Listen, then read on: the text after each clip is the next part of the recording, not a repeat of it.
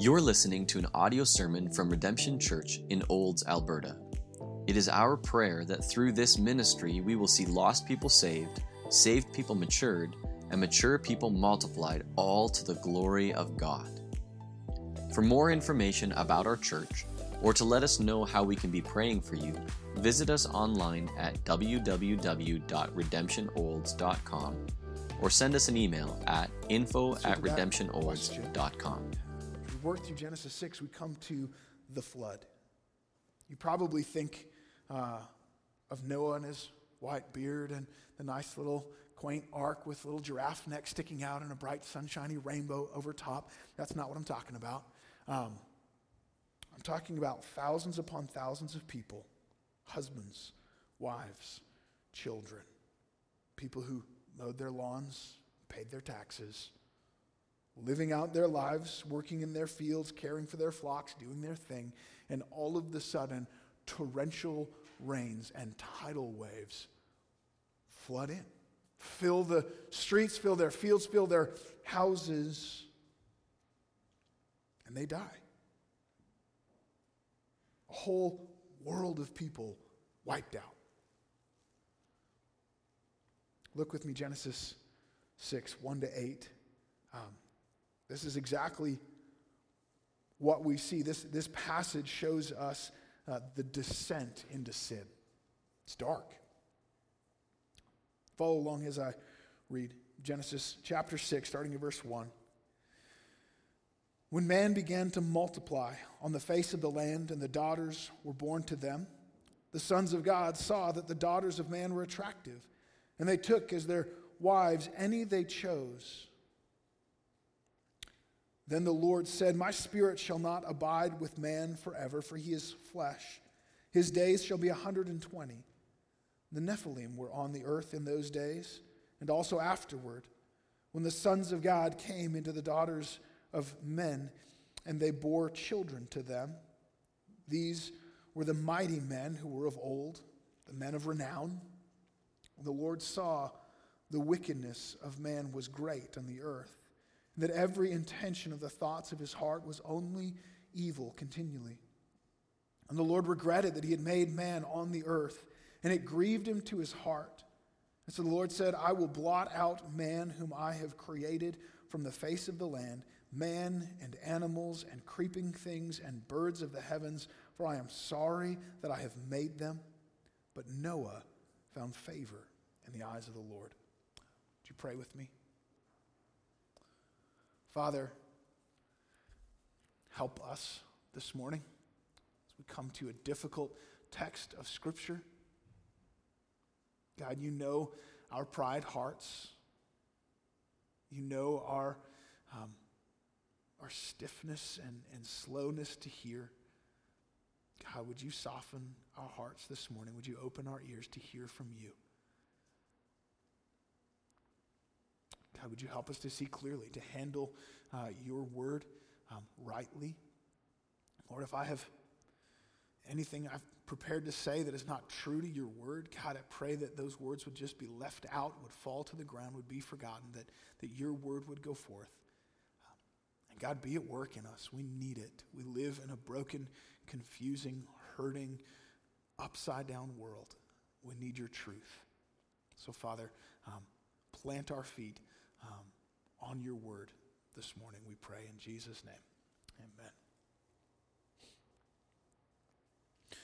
Well, some of you have been salivating for this Sunday. You've been looking forward to this.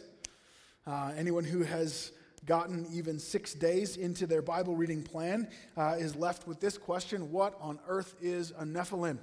Um, what is going on here? How, what happened?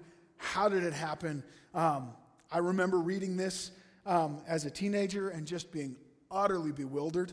Um, I remember coming home from my first year at Bible college, and, and one of my dad's friends actually kind of cornered me and put me on the spot. He was pretty confident that after a, a, whole year of studying the Bible, I would be able to explain the Nephilim to him.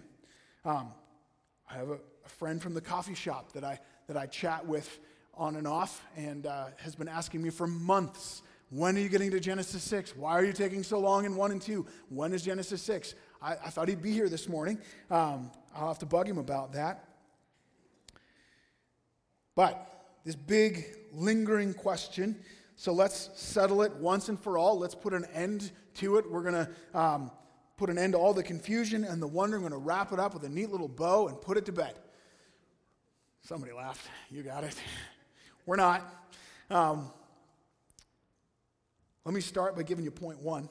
Um, the first heading, and, and, this is the, the point of these first few verses. It's going to take us a little while to get there, but this is the, the point of it. Um, the first thing we see is unbridled wickedness.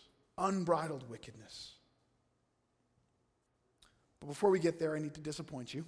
Um, I hope you're not too surprised by this. Um, we need to understand as, as we dig into the Nephilim and, and this strange passage, um, these are universally understood and, and without reasonable debate to be some of, if not the hardest verses to interpret in the book of Genesis, if not in the Pentateuch, on par with anything in the Old Testament.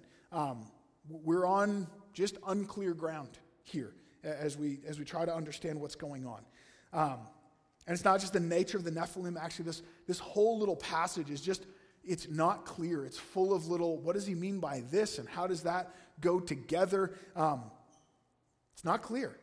And uh, there's just not enough information. Um, there's good reasons for differing understandings. And so, as we approach this, I would say that's the, that's the first person I would warn you about if, you want to dig more into this as we're trying to understand just difficult things in Scripture in general. But um, the person who comes to this passage and says, Oh, I've got it all figured out. I'm the one. I found the key. I have some new information that unlocks the wonder of the, the Nephilim. I'm the one who's got it all sorted out. Push him aside first, right? Don't even, don't even bother. Um, I'm sorry. He, he doesn't have it. That person is the one you need not listen to. Plain and simple, um, they are arrogantly overlooking solid arguments against their position. I don't know any other way to say it. Um, God simply has not given us enough information to understand this passage with certainty. And, and no amount of looking at it will change that. Um, pride and confidence in your own conjectures is the only road that will get you um, to certainty here. So, we need to approach this with an open hand and, and some humility. The other thing we need to recognize is, we just shouldn't spend too much time here. Um, we're working through the book of Genesis and we've come to it, and so we're going to dig into it. Honestly, I think it's going to take more time than I intended. Um, but this is not a primary issue. This is not, our theology isn't built on this. And, and so, anyone who's, who wants to really focus on this, and I've spent years studying this, you've spent years distracted. It's not worth it. This, this is not important. Um, the important things in Scripture are the clear things right? The important things in Scripture, the things that God really wants you to know and be rooted in and focused on, those are the things that He has said clearly and the things that He has said often. And on those things, we don't have debates. We don't have these long, confusing rabbit trails. The obscure, confusing passages, they tend to get so much attention because there's room for me to kind of elevate myself. No one else has it figured out. I can show you the truth here and they suck us in, and, and it's simply not that important. But as we work through the book of Genesis, we've come up against it. Um, we're going to spend some time digging into it. Um, we know uh, a couple of things. Let's just work from the bottom up. What do we see in the text that, that we can kind of hang our hat on to start? Well, we know there is some group of people or beings called the sons of God. Maybe, like someone I was talking this week, you've got a question mark right there. What? But there they are, there's somebody. Um, and those people or beings um, are taking um, from the daughters of men um, any that they choose as wives. The Lord's response to that is to limit the lifespan of mankind. Um, we're, we're, we're, going from like an average of like 900 and something, probably not average, but a bunch of people hit that, down to 120. And we're introduced to this strange new term, the Nephilim. We're told the Nephilim were there in those days and also afterwards. another question mark there as you're reading through. It doesn't exactly say who the Nephilim are. It might be that, that he's saying the Nephilim were there already. There's this sons of God and daughters of men thing, and the Nephilim were already there in those days and afterwards. He, he might actually be saying they're not connected. I think that's the less likely option, but that's just another hole here, a question. And these Nephilim are the mighty men of old, the men of renown. So that's what we're working with. And uh, let's see if we can get a little bit of clarity. Um, the first question, obviously, is who are these sons of God? Verse 2. What are we, what are we talking about? Um, as, as, the church has wrestled with this, as scholars have kind of dug into this, there's, there's kind of two main categories that people fall into, two main views. Um, the first is, is, to look carefully at the context of this passage. And uh, when you're doing biblical study, context is king. Context is huge. There are, there are three major rules of good biblical interpretation, and they are context, context, context. Okay? We look at the context, and Genesis 4 and 5 have, have been laying out for us pretty clearly a distinction between this sinful line of Cain and the godly line of Seth. These two groups. And so as we look at the, the context, it seems pretty obvious the, the sons of God, they would be the men of the line of Seth. These are the, these are the godly men right? They're calling on the name of the Lord. They're walking with God. Um, scripture refers to Israel as God's son, and believers are called children of God. It's, it's, it works, it makes sense. The daughters of men then would be understood as women from the, the ungodly line of Cain. And, and so it would be the sinful, rebellious line. And it would obviously be wrong um, for the sons of God to take as wives the daughters of, of man. Throughout Scripture, God is always strictly forbidding those who follow him to marry those who do not. That's trouble. And we're good for Solomon, it won't work good for you. Um, and so this could be an account of that. The, the godly line of Seth um, from chapter 5 um, is, is being corrupted and, and is ultimately brought into sin by intermarrying with this unbelieving line uh, of the daughters of men.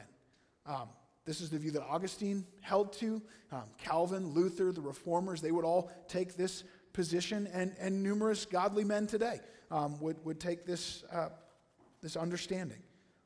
Contextually, that makes good sense, and it avoids a, a number of crazy and difficult, maybe uh, insurmountable problems of option number two. Um, option number two is this that these sons of God that took daughters of men as their wives uh, were not the righteous line of Seth, but these are rebellious angels. Um, these were um, angels who sinned against God. We would, we would call them demons. Um, now, I find that difficult to fit in the context. This would be the first mention of angels in the Bible, and it just comes in right out of Crazy Town. Um, like, lead us in slowly. Who are these beings? Where did they come from? It seems odd that it would just drop in that way. Um, a bigger problem, I think, um, angels are not physical beings, and, and they're certainly not sexual beings. Even Jesus, when he was asked about marriage in heaven, he, he says this Matthew 22 30.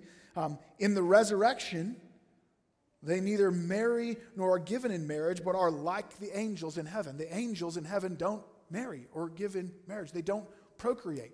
There were a number of angels created, and they, they don't procreate as, as we do. So that's a massive question mark if these sons of gods are to be understood as, as angels. However, if we look beyond the context, God speaks of his followers as his children, even sometimes as his sons, but that phrase, sons of God, um, it's actually only used a few times, four times in, in the rest of the Old Testament. Um, so it's used here, um, and then it's used twice in Job, and then it's used in Aramaic once in Daniel. Uh, and each time it, it clearly does refer to angels or uh, spiritual or divine beings. So that phrase, sons of God, seems to be pretty specific to angelic beings. And so, even though it doesn't fit with the immediate context, we look at the rest of Scripture, it, it kind of pulls us that way. The last piece of the puzzle um, takes us to the New Testament. There, there are two passages in the New Testament that most likely speak about this. And uh, I'll let you write down the references and uh, look them up later if you'd like. Jude, verses 6 and 7, and 2 Peter 2, 4 to 5. And, and both of those passages clearly speak of angels sinning.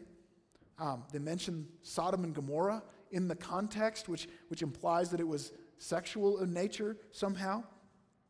Second Peter explicitly puts them uh, in the time of Noah before the flood.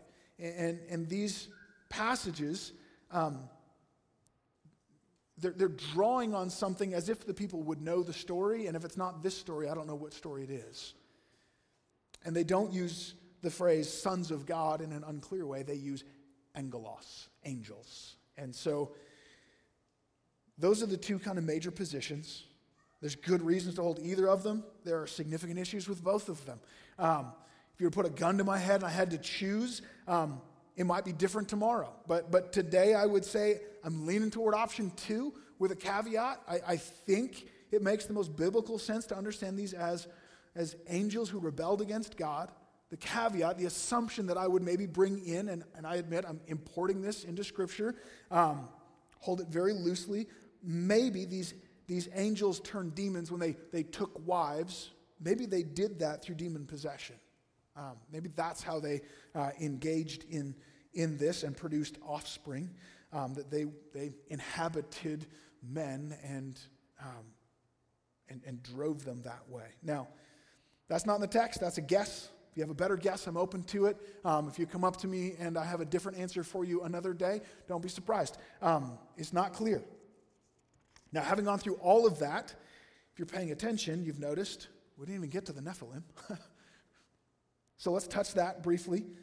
Verse 4 the Nephilim were on the earth in those days, and also afterward, when the sons of God came into the daughters of men and they bore children to them. These were the mighty men who were of old, the mighty men of renown. So, Nephilim are also these, these mighty men of old, these men of renown. Obviously, there were stories, there were myths of great men in the past, men of great fame. Uh, to this day, we have record of some of these. There's the old uh, Akkadian tablets from probably f- about 1200 BC, um, tell the story of Gilgamesh and Enkidu and Utnapishtim. Um, yes, I practiced that. Thank you. Um, they're larger than life. These guys are like half God, half man. They battle with each other. They, they engage in sexual immorality. Um, they even face a cataclysmic flood. And, and, so these stories of the old men, the heroes of old, um, were around. The word Nephilim means the fallen ones. Interesting. Um, just to stir the pot a little more, it, doesn't mean giants. It doesn't say that. Um, fallen ones. Um, maybe they were of large stature but that's not found here. Um, just to confuse the issue, the, the reason we jump to giants, the old King James used giants there, uh, and they did that um, because they were looking at Numbers 13. 12 spies. Remember this? They, they go into 10 were good and or 10 were bad and 2 were good, and, and they go into scope out Canaan. They bring the report back, and, uh, and the 10 bad spies have this to say Numbers 13 33. This is the, their description of the Canaanites. And there we saw the Nephilim, the sons of Anak, who come from the Nephilim. And we seemed to ourselves like grasshoppers, and so we seemed to them also. But pay attention. Yes, the, this is written in the Bible, and the Bible is always true, but what is the Bible true about here? The Bible is telling us the truth about what these people said. And what do we know about these 10 spies? They're cowards. They weren't trusting in the Lord. Um, they didn't want Israel to invade Canaan. And, and so, verse um, 32, just before that, says they brought a bad report. And so, this is a true account of a bad report. They're trying to scare the people. The 10 spies are not a trustworthy source. Um, maybe they were giants. Maybe not. I mean, I was just imagining myself this week. What if I was kind of hyped up and, and, and dark at night and I, and I broke into a house and was sneaking through the kitchen and, and little did I know I had broken into the Cornelson's kitchen and I found Nathan and Austin. I'm going to run out. There's giants in that house. They were like 10 feet tall. not too far off, right? These guys are hyped up on adrenaline, they're, they're telling a story. But they do say these are descendants from the Nephilim. Well, Genesis 6 and 7 make it pretty clear. The Nephilim die in the flood, they get wiped out. The only one that makes it through the flood is, is Noah and his, and his family. They were judged by God. They're wiped off the face of the earth. So the Anakites, the Canaanites, Goliath, um, these other myths and legends after the flood, maybe there's something else going on there, but it's not the Nephilim from Genesis 6. Um, I say that because if you go to YouTube, oh, please don't go to YouTube, um, and you search in the Nephilim, um, you're going to find all kinds of crazy videos about ancient alien races and, and biblical forgotten bloodlines restored. There's a video called Are Some of Us Nephilim? No. No. The answer is there's way too much nonsense out there, and these obscure passages attract all this ridiculous attention. Um, I've also seen speculation that, that maybe the reason for the flood was that God was trying to um, purify the gene pool. Same thing with the Canaanites, right? That, that God couldn't bring about the rescuer as a descendant of the woman if there was demon genetics, demon DNA mixed in. And, and then that would also be why he said they wiped out the Canaanites completely. They would tie those together. Um,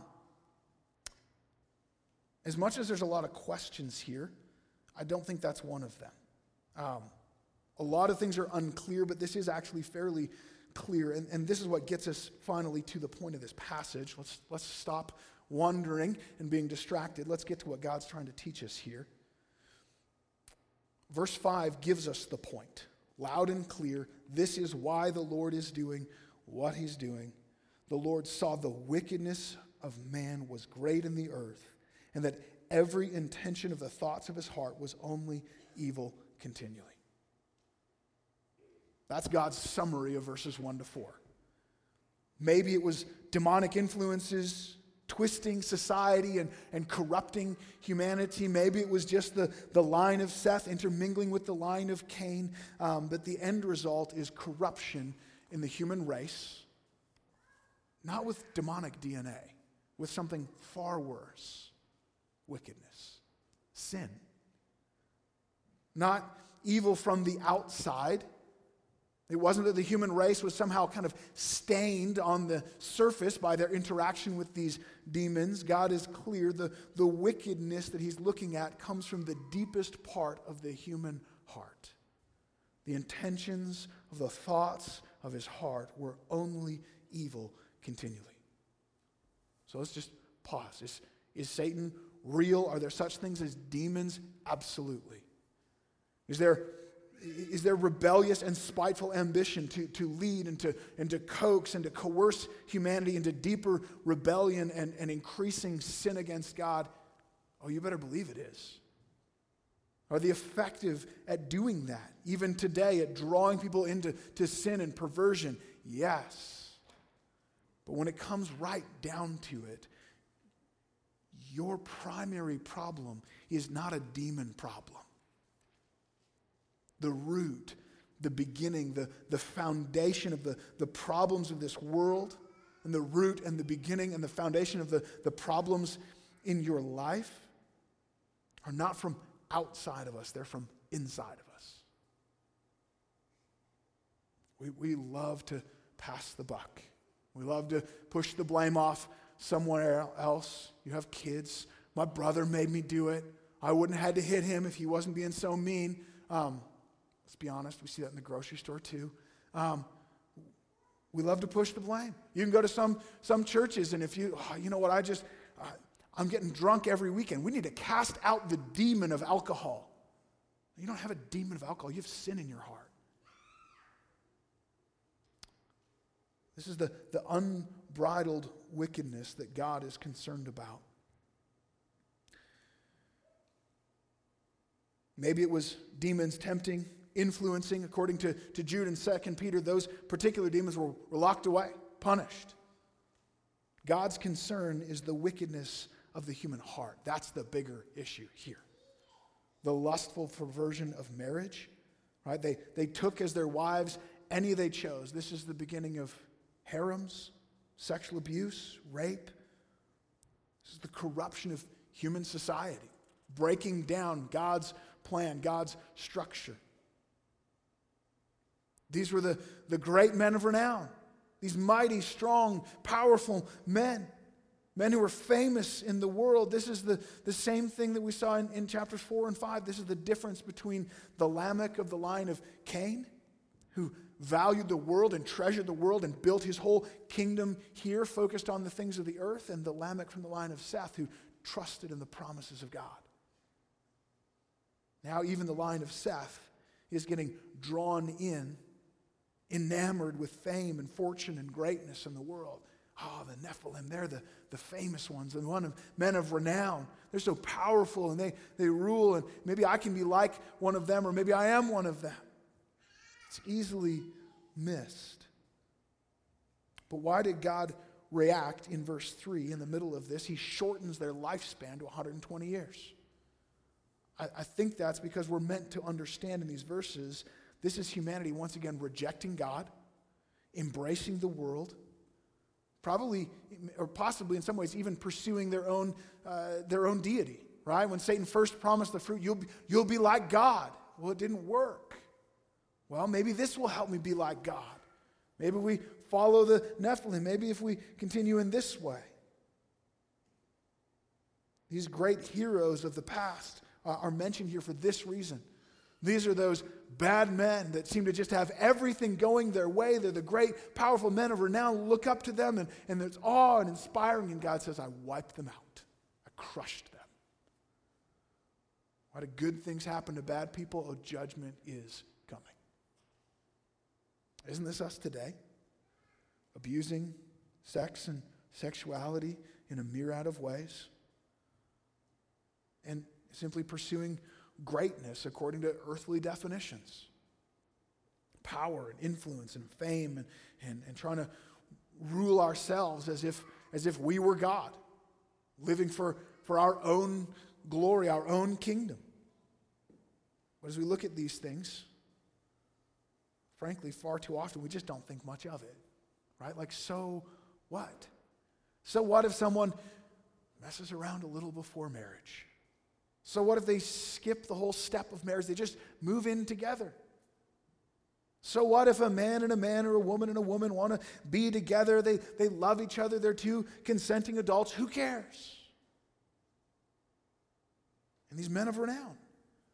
What about those who we see who find success and fame and fortune, these, these mighty men that we, we looked up to, they, they gain all this respect and admiration. What's so wrong with that? They're doing well for themselves.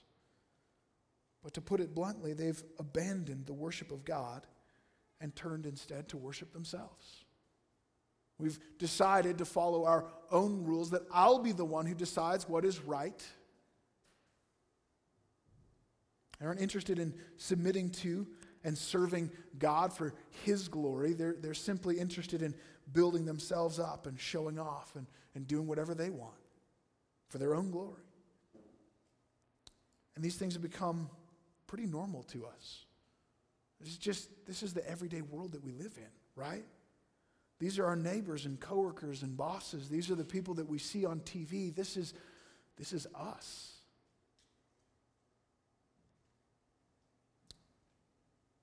And it's in that world that we're drawn to the question why do bad things happen to good people? It's in that context we feel uncomfortable with the idea of, of God's judgment. How could God just, just wipe out these innocent men and women and children? How can that be fair? This flood is horrible. I mean, go talk to Richard Dawkins about what he thinks about the flood. But the reality is, God looks in at man and says, His wickedness is great. Every intention of the thoughts of his heart is only evil all the time. Just because fish don't know they're wet doesn't mean they're not underwater. Just because this is what we know is normal and it's become tolerable and accepted doesn't mean it's good. Our society operates under the assumption that, that humans are basically good, right? Our, our intrinsic nature is essentially pure and kind and charitable. And so we see something like the flood, like the judgment of God, we recoil. That's, that's horrifying. That's terrible. That's not fair. God says, no. That is fair. That's what this deserves. Sin begins in the heart of man, and the heart of man is wicked. It's wicked. Jesus, kind, loving, gentle Jesus, says this Mark 7 From within, out of the heart of man come evil thoughts, sexual immorality, theft, murder, adultery, coveting, wickedness, deceit, sensuality, envy, slander, pride, foolishness. All these things come from within and they defile a person. That's rough. That's what's in your heart and mind, according to Jesus. Job 15. What is man that he can be pure? Or he who is born of a woman that he could be righteous? God puts no trust in his holy ones, his, his angels. The heavens are not pure in his sight. How much less the one who is abominable and corrupt, a man who drinks injustice like water? That's us. We should drink it like water. We don't even notice. We live in the midst of iniquity. That's the wickedness of man. We can come up with all kinds of philosophical defenses. We can debate and argue about what's good, and, and we can excuse all kinds of things. But in the end, it's, it's only God's law that matters. It's only God's judgment that is important. And this statement here, the Lord saw the wickedness of man was great on the earth, that's not just God's casual observation, that's his judgment, that's his condemnation. We are born in sin. Try as we may to hide it, to dress it up, to ignore it, to deny it. It's not going anywhere. We are wicked from the depths of who we are. You don't, you don't have to teach a baby to be selfish. You don't have to train a, a young boy to, to hit his brother. And it only gets worse as we grow. The truth is, bad things never happen to good people because there aren't any. There's no such thing. This is the unbridled wickedness. I think we often think back to this passage of Scripture and we have this just horrible picture in our mind of the, the chaos that it must have been.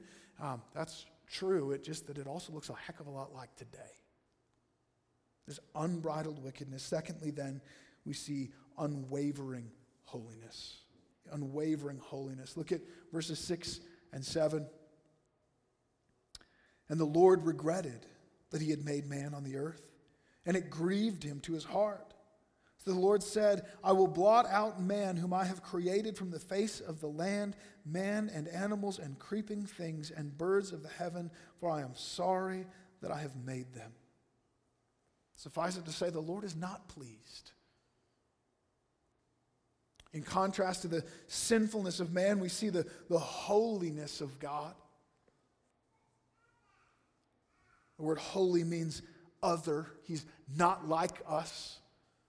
He is separate from us. He stands over and, and outside of this world. He is untainted, unstained by it. And yet he's not unaffected by it. This is a shocking passage. So important, but so easily misunderstood. The Lord is grieved. The Lord is broken in seeing the sinfulness of man, and he, he regrets it. If we're not careful, we can get the wrong idea about God here. It says the Lord regretted that he had made man. He was grieved in his heart. Some have read this and come to the conclusion um, God must then be a God who, who learns, who makes mistakes, a God who plans one thing and then it doesn't quite happen the way that he wanted, and he has to kind of roll with the punches. Things don't always go God's way, obviously. From this verse, God is not sovereign. Well, how do we understand this? It says right here God regretted what he had done. Well, there, there are a couple of similar passages to this as well. Another one is uh, 1 Samuel 15 11. Um, the Lord says, I have regretted that I've made Saul king, for he has turned his back from following me and has not performed my commandments. So God did something. He made Saul king, and then later he regretted it. He wished he had not done it. Seems like he thought Saul was a good guy, but it didn't turn out the way he wanted. So, what do we make of this? Because it draws into question um, not just the sovereignty of God, but, but the wisdom of God. Did God not know this would happen? Does God not know the future? Did he not even know the present? I mean, I'm reading the story of Saul and I'm going, this ain't going to turn out well. I, did God not see that? And here we are in this world today. Are we in danger of God changing his mind again? Are we in danger of God regretting that he had sent Christ? Am I in danger of God regretting that he had saved me, changing his mind? If God doesn't know the future and isn't even sure what the outcome of his own decisions will be, this world becomes a scary place real fast. That's not what's happening here. Let's look at a couple other passages of Scripture. The, the whole Bible works together, it is not self contradictory. Uh, and, and so we flip over to Numbers 23 19. God is not a man that he should lie, or the Son of Man that he should change his mind. He has said, and will he not do it? Or has he spoken, and he will not fulfill it? God makes plans, he accomplishes them. God doesn't lie, God doesn't change his mind, period. And there's just numerous verses that, that affirm this. I'm just going to buzz through a few quickly. If you want to jot these references down, go ahead, but we're not going to pause long here. So, Job 42 2. I know that you can do all things, and no purpose of yours can be thwarted. God's purposes, not thwarted, always happen. Psalm 33, 10 and 11. The Lord brings the counsel of the nations to nothing. So they have their plans and he crushes them. He frustrates the plans of the people. The counsel of the Lord stands forever, the plans of his heart to all generations. Okay, so God's plans don't change, they don't fail. Psalm 135, 6. Whatever the Lord pleases, he does in heaven and on earth, the seas and all the deeps. There's nowhere in this world where God's plans are not perfectly carried out. If he wants it, he does it. He does all that he pleases. Isaiah 14, 27, the Lord of hosts has purposed, and who will annul it? His hand is stretched out, and who will turn it back? So, okay. The people in Noah's day, they were not annulling God's plan. God didn't hope for it to go one way and all these people rebelled and it ruined God's plan. No. Here's an interesting one. Just moments ago, we looked at uh, 1 Samuel 15 11. God regretted that he had made Saul. 1 Samuel 15 29, so 18 verses later. And also, the glory of Israel will not lie or have regret for he is not a man that he should have regret. But he just said that he regretted. Like, God regretted it, and then minutes later, we're told God doesn't have regrets. So I think we have two options here. The first option is that God is like some of those people that we know that say, I never lie, I am trustworthy, I'm a man of my word. If I say it, I will do it. And then the next thing we know, um, we don't know where to find them. They don't do what they said. What they said doesn't turn out to be true. Maybe. Maybe that's what's happening with God. But I think that's exactly what he means when he says, I am not a man that I should change my mind. I'm not like you in that. I'm not limited in my understanding and my, my wisdom and my knowledge and my power. He is all knowing and all wise and all powerful. So, what's the second option? The second option is that here, as in many verses, um, we see God is absolutely sovereign. He has a plan from, from beginning to end, and He is carrying it out perfectly. He doesn't make mistakes. He's never surprised. He's not learning or guessing. He's not responding to changes or rolling with the punches. He makes his plans, he carries them out perfectly and completely in, in every single detail. But that doesn't mean he's unfeeling about it. That doesn't mean he doesn't care. That doesn't make God into a robot. These verses that speak of God's grief, even God regretting, what they're doing is called anthropomorphism. It's using human language of God, trying to help us understand uh, his heart. And we do the same thing when we speak of the hand of God or the eyes of God. God doesn't have hands. God doesn't have eyes. God doesn't see the same way that we see. Light does not enter through his retinas and go to his optic nerve. And, and yet we say that, that God saw, the eyes of the Lord are on you. And, and so we're using this anthropomorphism when we say that God regrets. We're using language that we understand as humans.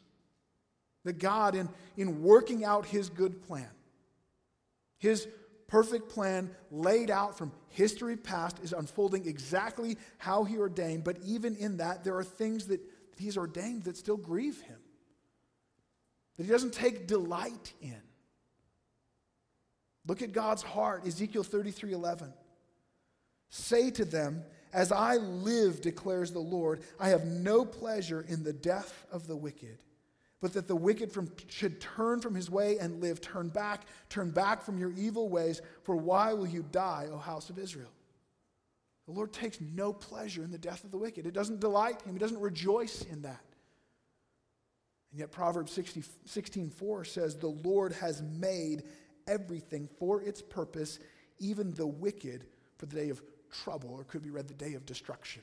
The God has created the wicked for the day of destruction, but he, but he takes no delight in the death of the wicked. This has always been part of God's plan, but there are parts of his plan that, that grieve him. One more, Lamentations 3:33. He does not afflict from his heart or grieve the children of man. God doesn't afflict from the heart. He doesn't rejoice in that. It's, it's part of his greater plan for the, the maximum display of his glory, unveiling his, his majesty, but he doesn't delight in that aspect of it. God is not a vengeful, angry judge. He's not maniacally laughing as he sends the flood. There's sorrow in the heart of God. We need to take that seriously. Those whom he created, those whom he loves, as they turn their back on him and he rolls out his judgment, he feels that. Verse 6 shows us that sorrow. Verse 7 then shows us God's justice. Even in the face of that sorrow, his holiness is unwavering. Right? He, it could have said God was grieved, and, and so, I don't know, he let them go. He quietly fixed it. But no, instead, the Lord says, I will blot out man whom I have created from the face of the land, man and animals and creeping things and birds of the heavens, for I'm sorry that I've made them. Even as humans, we get this, right? I mean, our emotions are complex enough that we understand this. God's must be significantly more complex. I do not delight in spanking my son, it's not fun. I take no pleasure in that. I don't enjoy it. But I have a greater goal. I have a goal of him growing into maturity and obedience and being a functioning part of society. And, so there's a vastly greater joy in that goal that outweighs those moments that I do not enjoy. God's ultimate goal, the display of his glory in all things, the pursuit of that ultimate goal then includes the creation of wicked people and the judgment of wicked men. God's holiness is, is put on display as he judges the wicked. As people turn away from him, it, it begs the question does it matter? How seriously do we need to take God? Um, Does God's glory matter? The word, the word glory literally means weightiness. How heavy is God? Does he matter? Maybe God is like the, the TV sitcom boss who's just totally useless. No one respects him. He, he tells his employees, hey, hey, get to work. And, and, and, and they absolutely ignore him, right? They, they don't do a thing about it. And, and he kind of stands there awkwardly and then mumbles to himself as he walks away because he has no power, no authority, no one respects him. Is that what God is like? There's no consequences? God says, hey, you probably shouldn't do that. And we're like, never mind, God. And he's like, oh, okay. Is that God? God is kind and compassionate and loving. And as much as it grieves him to do so, he shows here that disregarding him, disrespecting him, ignoring him is deadly serious. That he is glorious, that he is weighty, that he, that he is, he matters. His holiness is unwavering. He absolutely will completely judge sin the global flood, wiping out every man, woman, and child, right down to the, the animals, the bugs, and the birds. It's God's statement of just how seriously we should take him. He is holy. He will judge the wicked, and no one will rescue. Even the, these mighty men of old, these great heroes who, were, who were, had these conquests and fame, God crushes them like he does the beetles. Matters not. It's a warning. And it's recorded for us that we might see the sin in our time and the sin in our lives and tremble. The point is, this is how shockingly evil we are. This is how shockingly holy God is. God is not a God to be trifled with. There are so many today who would openly mock God. They will not mock forever. This is what happens when unbridled sin meets with unwavering holiness. And this is a warning. It's a warning to us. Verse 8 then comes in with this glorious surprise. Finally, here we see unbelievable grace. Unbelievable grace. Verse 8, at the end of this, this debauchery and sin and the holiness and the wrath of God, verse 8 just comes in quiet but shocking. Noah found favor in the eyes of the Lord. Now we're tempted to want to look ahead, and, we want to go to, to verse 9 when it says, These are the generations of Noah. Noah was a righteous man, blameless in all his generation. Noah walked with God. Well, that makes sense. That's why. That's why Noah didn't die, um, because everyone else was bad, but Noah was good. But that's not what it says. You'll notice that phrase, these are the generations of Noah. This is, this is the next story. That comes after this. Verse 8 comes first. First, God shows favor. Then we hear Noah walked with God. Secondly, we have to understand the meaning of the word favor doesn't say God showed Noah justice. God gave Noah what he deserved because he was a good guy. The, the word here is grace. This word assumes kindness. This word assumes mercy. It assumes that Noah was given something that he did not deserve. Could have easily said God would blot out all of the wicked people, but Noah wasn't one of them. Noah earned God's respect It doesn't say that. It says Noah found favor, grace in the eyes of the Lord, undeserved kindness. In God's kindness and patience, he did not put the entire human race to an end. He did not give everyone what they deserved. He gave Noah grace. God not only displays his holiness and his justice in punishing sinners, he also displays his kindness and his mercy in rescuing Noah. And as much as As, as, as, much as the severe and terrible judgment of the flood ought to be this, this warning in front of us and leave us trembling, the, the astounding kindness of God toward Noah ought to give us hope. This terrible, holy God, the God of judgment, the God who is deadly serious about sin, the God that we have disobeyed and dishonored. He doesn't afflict from the heart. He delights to show mercy. Isaiah 55, 6 to 7. Seek the Lord while he may be found. Call upon him while he is near. Let the wicked forsake his ways, the unrighteous man his thoughts. Let him return to the Lord that he may have compassion on him and to our God, for he will abundantly pardon. The God of unwavering holiness is also a God of unimaginable grace. That is, that is good news. That is good news. And how does he do it? If he's so holy and just and perfectly righteous, if, if overlooking sin would be to, to degrade his holiness, his glory, how is it that he can let sinners live and not have that as a black mark against his character? Well, because actually there was one time, one singular time, when bad things happened to a good person. That person was Jesus Christ, the perfect, holy God Himself come down to earth, the only good person who ever lived. And the bad thing that happened to him was the worst thing that could ever happen, that has ever happened to anyone in the history of mankind.